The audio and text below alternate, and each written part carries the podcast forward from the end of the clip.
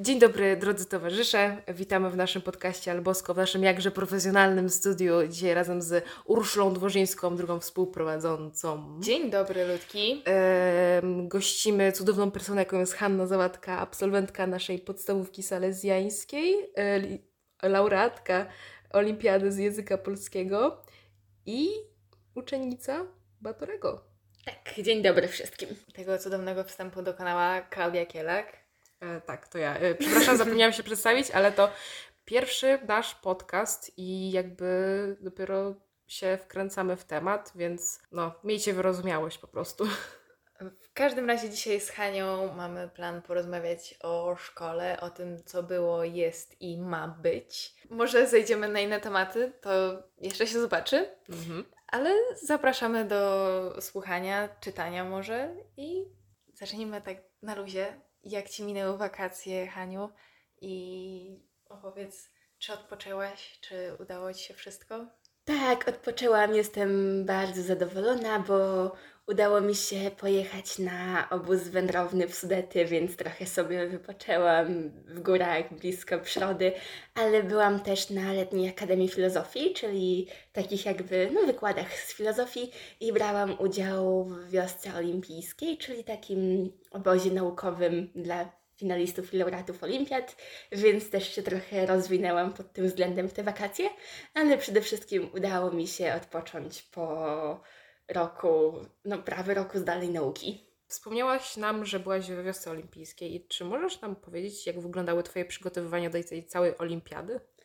E, oczywiście, jasne. E, przygotowania do Olimpiady Literatury i Języka Polskiego zaczęłam mm, w pierwszej klasie, kiedy przeszliśmy pierwszy raz na zdalne nauczanie i byłam wtedy zmotywowana i optymistyczna, bo jednak nauczanie zdalne spowodowało, że nagle y, miałam dużo więcej czasu, którego zawsze mi brakowało. I wtedy zajęłam się czytaniem lektur z następnych klas, nauką historii literatury i, i w ogóle takim ogarnięciem, co w tym programie jest, no bo byłam w pierwszej klasie czteroletniego liceum, czyli jeszcze sporo materiału zostawało mi do przyswojenia sobie we własnym zakresie. Yy, Potem, kiedy pojawiły się tematy mniej więcej w czerwcu, zaczęłam mm, wczytywać się we wszystkie opracowania potrzebne do napisania pracy na pierwszy etap. Potem yy, trochę miałam kilka zawirowań związanych z tym, że okazało się, że do, do tematu podeszłam zupełnie nie tak, jak yy, trzeba by było to zrobić i pracę musiałam zaczynać od początku na inny temat. Wybrałam sobie wtedy doświadczenie epidemii koronawirusa z perspektywy języka i było to dla mnie naprawdę ciekawe zajęcie. Zgłębianie, jak no, stan epidemiczny, w którym się właśnie znajdujemy, wpłynął właśnie na nasz język. I siedziałam wtedy bardzo dużo w internecie, przeszukując różne fora, artykuły w poszukiwaniu ciekawych sformułowań słów. Mm, Potem y, etap pisemny miałam w lutym.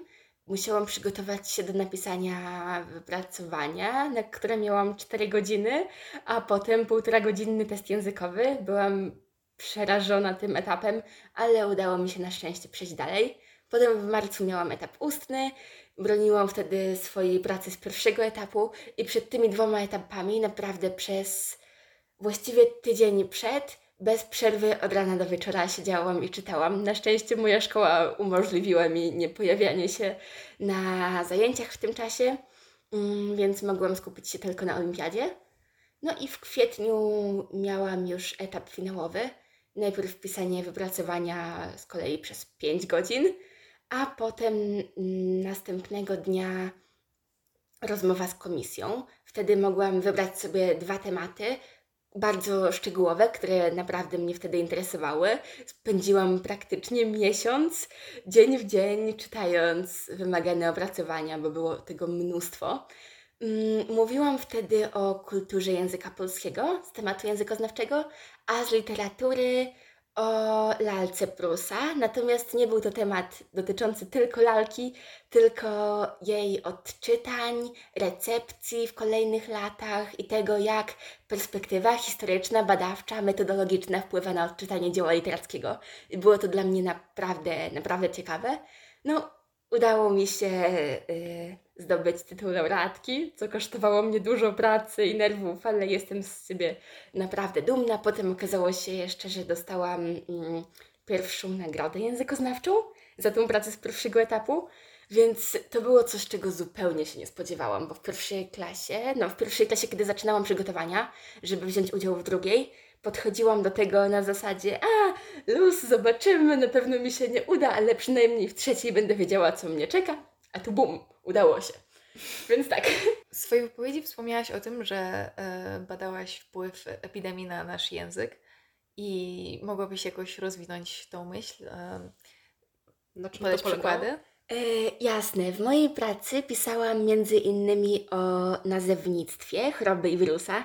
E, koronawirus, COVID-19, SARS-CoV-2. W tym momencie jesteśmy tak obyci, obyci z tą terminologią, że nie jest ona dla nas żadnym problemem. Natomiast w pierwszych miesiącach epidemii faktycznie nikt właściwie nie wiedział, co jest co i o co w tym wszystkim e, chodzi.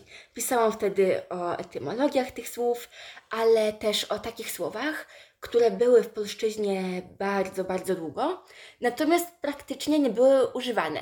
A teraz w związku z sytuacją epidemiczną, w której się znaleźliśmy, okazało się, że są odmieniane przez wszystkie przypadki.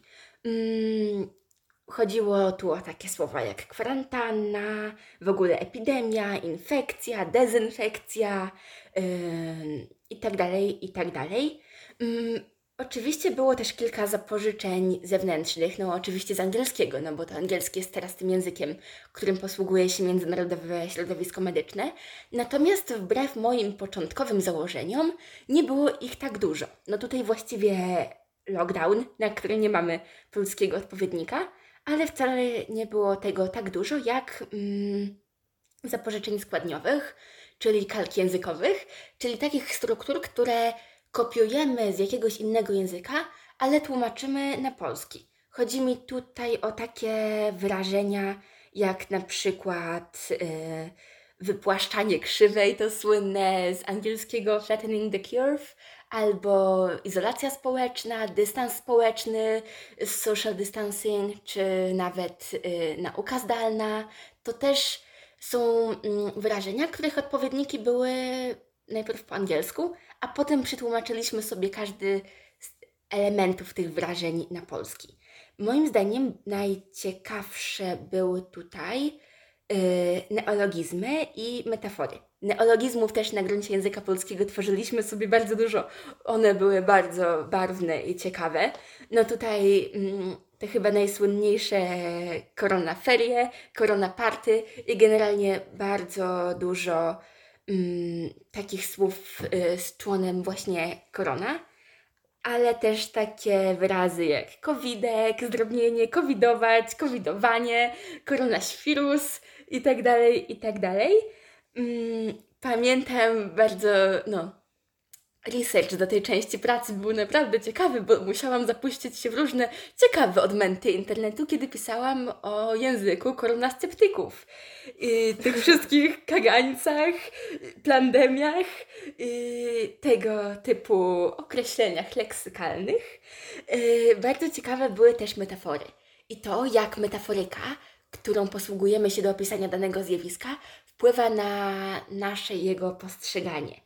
I Tutaj mieliśmy w przepisie y, pandemii głównie metafory takie jak leczenie choroby to walka.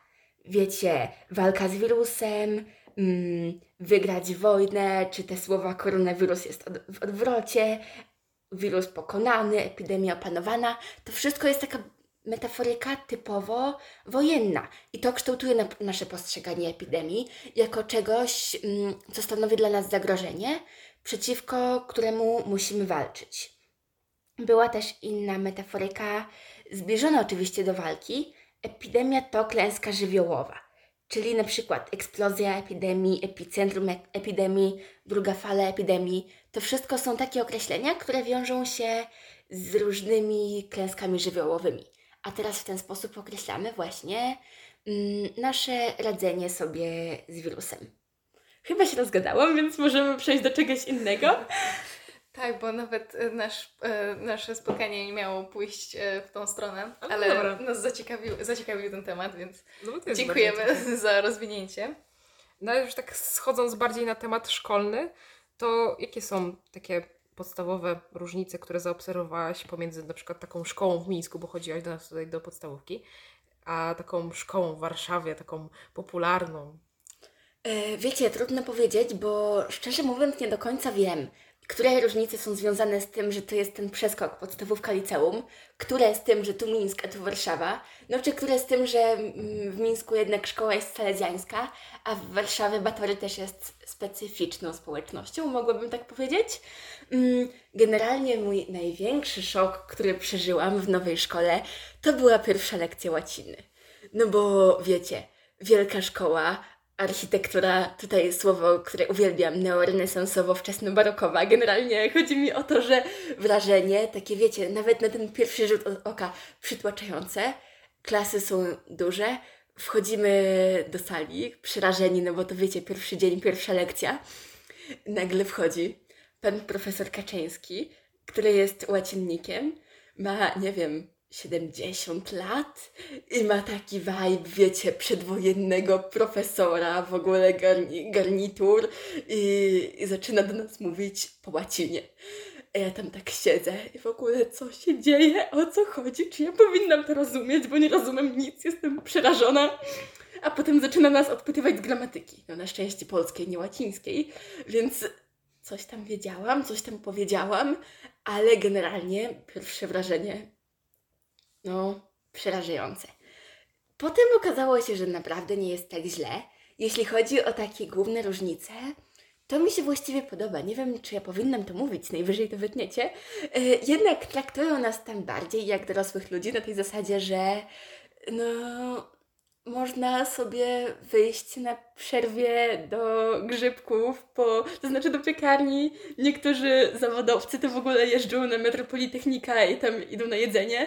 W każdym razie nie ma już takiego przekonania, że jak przyjdziecie przez ulicę, to na pewno was rozjedzie samochód albo porwie 40 rozbójników.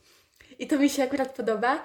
Yy, No nie musimy nosić mundurków i generalnie podejście do ubioru jest takie bardziej, mam wrażenie, wolnościowe. No bo jednak nikt nie ma jakiegoś problemu, jeśli przychodzimy, nie wiem, z pomalowanymi paznokciami w makijażu. Właściwie na to się nie zwraca uwagi. Chodzi o to, że zachowujemy jakąś taką, no, przyzwoitość. Chociaż to jest dziwne słowo, ale to mi się akurat podoba, że traktują nas bardziej jak dorosłych ludzi. Mm, no nie wiem, co jeszcze mogłabym powiedzieć. Hmm. Znaczy, u nas na pewno w szkole teraz e, w liceum jest różnica e, w podejściu e, No tak. niektórych nauczycieli, ale faktycznie jeszcze przez ulicę nie możemy przechodzić sami, co jest trochę smutne. Może, może kiedyś. W Warszawie podoba mi się jeszcze to, że naprawdę ta kultura, muzea, kina, to wszystko jest na wyciągnięcie ręki. No to, co teraz mówię, jest trochę myśleniem życzeniowym, bo naprawdę tak, tak myślałam, a potem zaczęła się epidemia, więc wysłali nas na zdalne i wszystko było pozamykane, więc tutaj niestety nie skorzystałam z tego tak bardzo, jakbym chciała. Natomiast faktycznie w pierwszej klasie mieliśmy często wyjścia do muzeów, do, nawet do łazienek na spacer. Na WF-ie chodzimy sobie po warszawskich parkach, co jest naprawdę bardzo, bardzo przyjemne. Mm, czy jeździliśmy na lodowisko? No to w Mińsku też było. Chodziliśmy sobie, to było świetne. Yy, Generalnie mam wrażenie, że słuchający nas od razu jak myślą Batory, to u, to inteligencja. Więc pewnie czekacie na to, aż poruszę ten temat, bo faktycznie mm, afera z matą miała miejsce, kiedy ja byłam w pierwszej klasie. No i mówiło się o tym dużo. W pewnym momencie nawet e, w radiowęźle puścili petę inteligencję na przerwie, co skończyło się nieciekawymi konsekwencjami. Mm, Natomiast tak, jeśli chodzi o to, bo to jest też trudny temat dla mnie, żeby się wypowiedzieć, czy to jest to patointeligencja, czy jej nie ma. Ten problem miałam wtedy e, kiedy wycieczki, które do nas przyjeżdżały, bo być może nie wszyscy słuchający nas wiedzą, że my w Batorem żyjemy, jakbyśmy przebywali w jednym wielkim muzeum. Mm, przyjeżdżają, no, przyjeżdżały, ze względu na wirusa niestety już tego nie ma. Wycieczki zwiedzające Warszawę szlakiem bohaterów Kamieni na Szaniec. Jednym z punktów takich wycieczek jest nasza szkoła, do której y, chodzili właśnie Alek Rudy Zośka, ale też Krzysztof Kamil Baczyński i wielu innych y, bohaterów, których dziś znamy z kart historii, a wtedy byli to no, zwykli ludzie w naszym wieku, którzy nie wiedzieli, że będzie ich coś takiego czekało. E, w każdym razie wycieczki, które oprowadzaliśmy, bo oczywiście zostałam przewodniczką, zwolnianie się z chemii zawsze jest bardzo dobrą opcją, zwłaszcza jeśli wtedy się można e, po uzewnętrzniać, jest takie słowo, e, z moją miłością do, do architektury Baczyńskiego. Mm, no to wycieczki zwykle były bardziej jednak napalone na patointeligencję niż na historię naszej szkoły. Yy, miałam yy, wycieczkowiczów, którzy pierwszym zadanym pytaniem było no, była ta patointeligencja. Podchodzimy do makiety szkoły, a gdzie była nagrywana patointeligencja? Schodzimy do muzeum, pokazuję tę prezentację, a znasz matę? Więc, yy, więc tak, yy, od razu mówię, maty nie znam, on skończył szkołę rok wcześniej, zanim ja tam przyszłam. Yy. Co do tego, jak ja się ustosunkowuję do patointeligencji, no wiecie, takie zjawiska są wszędzie i założę się, że nie ma szkoły, w której yy, no, ludzie nie robią czynności uznawanych powszechnie za nieprzystające yy, dzieciom z dobrych domów. Generalnie wydaje mi się, że ten teledysk, ta, ten tekst w ogóle porusza ważny społecznie problem, na który nie zwracało się wcześniej uwagi.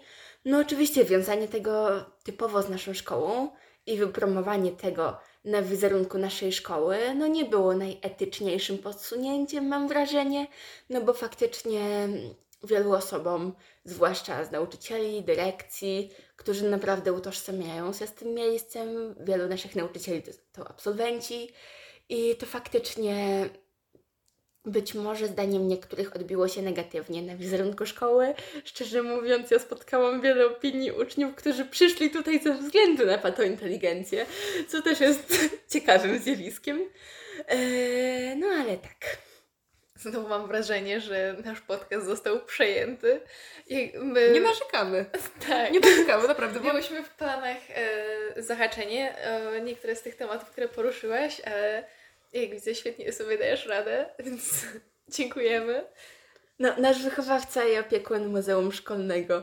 Mam nadzieję, że, że pan profesor Miros mnie nie słyszy jakby tego, co ja mówię, bo na wycieczkach kazał nam raczej ten temat omijać, chociaż e, najserdeczniejsze pozdrowienia dla pana profesora. Akurat jeśli chodzi o wychowawcę, to jestem naprawdę, no lepiej trafić nie mogłam i i mój wychowawca jest też absolwentem Batorego i opiekunem Muzeum Szkolnego i naprawdę gdyby nie on, Batore nie byłby tak cudownym miejscem, więc, więc tak. Ale jak już mówisz o takich pozytywnych rzeczach związanych ze szkołą, to masz jakieś takie y, dobre wspominki z naszej salezjańskiej podstawówki, z szanownej siódmej, ósmej klasy, ósmej i siódmej B, którą serdecznie pozdrawiamy. Z sentymentem wspominam to, że chciało nam się zaangażować w takie przedsięwzięcie, które może i nie dawało nam jakichś bezpośrednich e, zysków, typu jakieś tam punkty, czy zaangażowanie, czy matura, czy oceny, czy coś takiego. Po prostu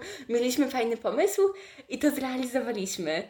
Mm, generalnie takich inicjatyw mieliśmy sporo i ten czas e, w siódmej i ósmej klasie wspominam bardzo pozytywnie, zwłaszcza, że wydaje mi się, że zwłaszcza na początku, w tej siódmej klasie, nie byliśmy klasą postrzeganą najlepiej nie byliśmy. w porównaniu do całej szkoły.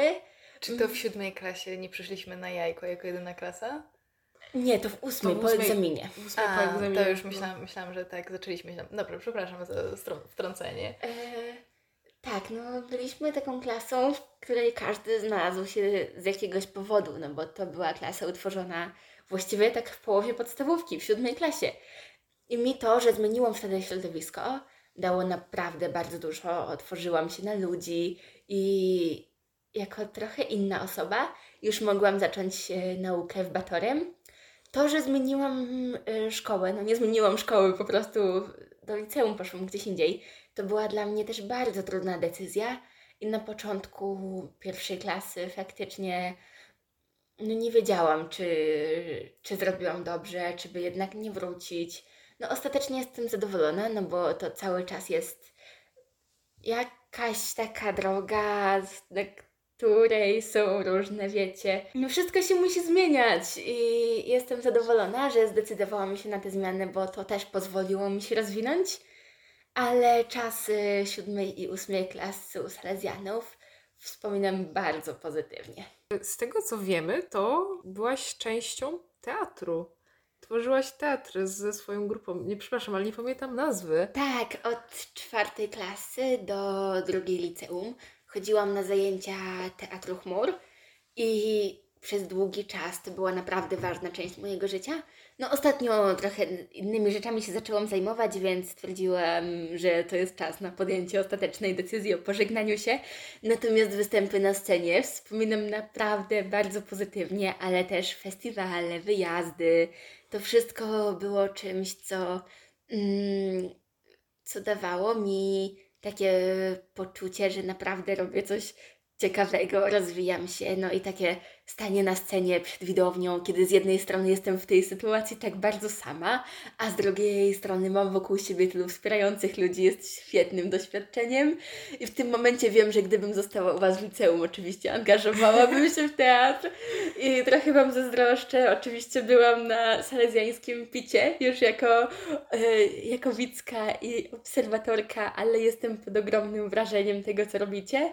Mm, I tak. Pozdrawiamy Panią Dianę. Pozdrawiamy Panią Dianę. Pozdrawiamy całe kółko do trzech razy sztuka. Jeżeli ktoś wytrwał do tego momentu i cały czas słucha i nie, nie był, e, nie jest w kółku teatralnym, to polecamy rozważenie dołączenia do, nas, do nas, do, do trzech razy sztuka. Tak, i wydaje mi się, że Salezjanie yy, i ten czas, kiedy tam, tam chodziłam do szkoły, to dla mnie był takim momentem próbowania nowych rzeczy, na które zupełnie bym się nie odważyła. Na przykład, słuchajcie, nie wiem, czy mi uwierzycie, z moimi wspaniałymi umiejętnościami wokalnymi przez rok śpiewałam w chórze. Nie wiem, co ja tam robiłam, ale pani Jelena Sakowicz, którą też bardzo serdecznie pozdrawiam, jeśli to słucha, e, jest naprawdę cudowną osobą i potrafi nauczyć śpiewać do pewnego stopnia oczywiście, nawet takie osoby jak ja. Pamiętam też wyjazd na Białoruś, w ósmej klasie właśnie z chórem i wspominam to bardzo pozytywnie, więc wydaje mi się, że, że faktycznie był to taki czas, kiedy jakoś tak nie bałam się angażować w nowe rzeczy. No, słuchajcie, ja nawet poszłam na biegi przełajowe. nawet, słuchajcie, awansowałam do regionu, byłam wtedy yy, w Siedlcach, tak. Chociaż nie, to nie wtedy, to w, to w jeszcze w Sulejówku. To się wytnie. Nie, spokojnie. Ja też raz przez przypadek wylądowałam e, na biegach, e, jak, jeszcze chodziłam do szkoły, do mrozów. E, to tak, w biegu na 800 metrów nawet, nawet udało mi się jakby nie stracić miejsca, nikt mnie nie wyprzedził, co prawda nikogo ja nie wyprzedziłam, mm. bo to, to była sztafeta jakby, okay. przepraszam wreszcie za, za ten, zakręciłam, ale tak, udało mi się, udało mi się przebiec tak, żeby, żeby nie stracić punktów Brawo, czasu. Więc... Mm. Czy jako mocarny humanista, e, Haneczko, chciałabyś się podzielić e, tym, e, o czym myślisz na przyszłość? Wiecie, moje plany na przyszłość to jest bardzo ciekawa kwestia, bo albo ich nie ma, albo są tak płynne, że właściwie nie można nazwać ich planami, tylko jakimiś marzeniami pijanej wariatki. Natomiast w tym momencie chciałabym bardzo wyjechać na studia do Krakowa. Marzy mi się ten Kraków, bo tam są tak ciekawe kierunki studiów humanistycznych. No myślę o MISHU, czyli międzywydziałowych indywidualnych studiach humanistycznych, czyli mm, no to jest specyficzny kierunek, natomiast niestety moja mocarna olimpiada nie daje mi na to niestety wstępu, no ale cóż, będę próbować. No myślę, cały czas nie chcę rozstawać się z literaturą, bo jednak to jest moja wielka miłość i tak bardzo nieśmiało i potencjalnie myślę o zajmowaniu się literaturą w przyszłości. Gdyby udało mi się na przykład, nie wiem, prowadzić zajęcia na uczelni, to brzmi jak szalony pomysł i to naprawdę jest szalonym pomysłem i raczej to się nie uda, ale tak wiecie, myślę sobie, jakie to by było wspaniałe i cudowne. Yy, a tak to no chyba tyle, nie wiem. Rozumiem, że myśli są myślane. Myśli są myślane. Bardzo intensywnie, I na pewno. życzę Ci naprawdę powodzenia, bo no, raz miałam okazję mówić przed aulą ludzi i y, było to naprawdę bardzo stresujące dla mnie doświadczenie, więc Herbatka noises in the background. tak, w ogóle bardzo polecamy e, herbatkę z e, habru. Po prostu z kwiatka. Tak, pyszna. to znaczy ja piję wodę, bo jeszcze nie wypijałam całego kubka nawet, bo nie umiem pić. To bardzo ważne, żeby być nawodnionym. Nawadniajcie się. Dokładnie tak. Ja, jak pisałam wypracowanie na pisemnej części olimpiady, y, wypiłam wtedy pół litra wody, litr smoothie, y, mango tropikalnego z Biedronki polecam i zjadłam, słuchajcie, pół tabliczki gorzkiej czekolady. Po prostu jadłam tą czekoladę. Byłam tak przerażona, że byłam głodna, ale byłam zbyt przestraszona, żeby przed kamerką mm, jeść kanapki, które sobie przygotowałam. No bo mieliśmy, cała olimpiada odbywała się zdalnie. O matko. Tak, część pisemną pisaliśmy na spotkaniu, mieliśmy cały czas włączone kamerki i mikrofony i pisaliśmy w Google Docsach po prostu wypracowanie, test językowy podobnie. No i na ustnych już po prostu łączyliśmy się na wideorozmowach z komisją. W ogóle takie pytanie do Ciebie, Hania, bo ja zauważyłam, że na przykład przez te zdalne mi teraz jest na przykład łatwiej pisać właśnie wypracowania, załóżmy z polskiego, na komputerze niż na papierze. Też masz coś takiego, że łatwiej Ci idzie, jak piszesz na komputerze, czy masz tak z papierem? Trudno powiedzieć. Yy, Ja generalnie lubię pisać, to znaczy mam okropne pismo, ale jeśli robię sobie jakieś notatki czy coś takiego, to lepiej mi się zapamiętuje, kiedy piszę ręcznie.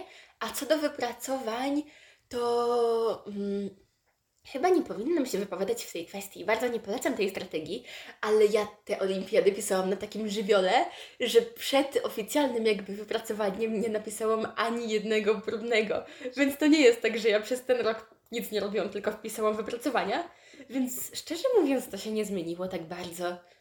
Ja też kiedy, zawsze kiedy mam coś zaplanować albo kiedy z wyprzedzeniem wiem o czymś, to a, rzadko kiedyś robię i szczerze mówiąc spodziewam się, że i tak już w czerwcu się zabrałaś za czytanie lektur i w ogóle, także szacun naprawdę. Mm, To znaczy tak, ja, bo to brzmi jakbym za wszystko się brała, nie wiadomo ile miesięcy przed. Ja przed wszystkimi tymi etapami, przed ustnym, przed pisemnym, przed finałem, yy, to nie jest tak, że ja rozkładałam sobie te prace w czasie.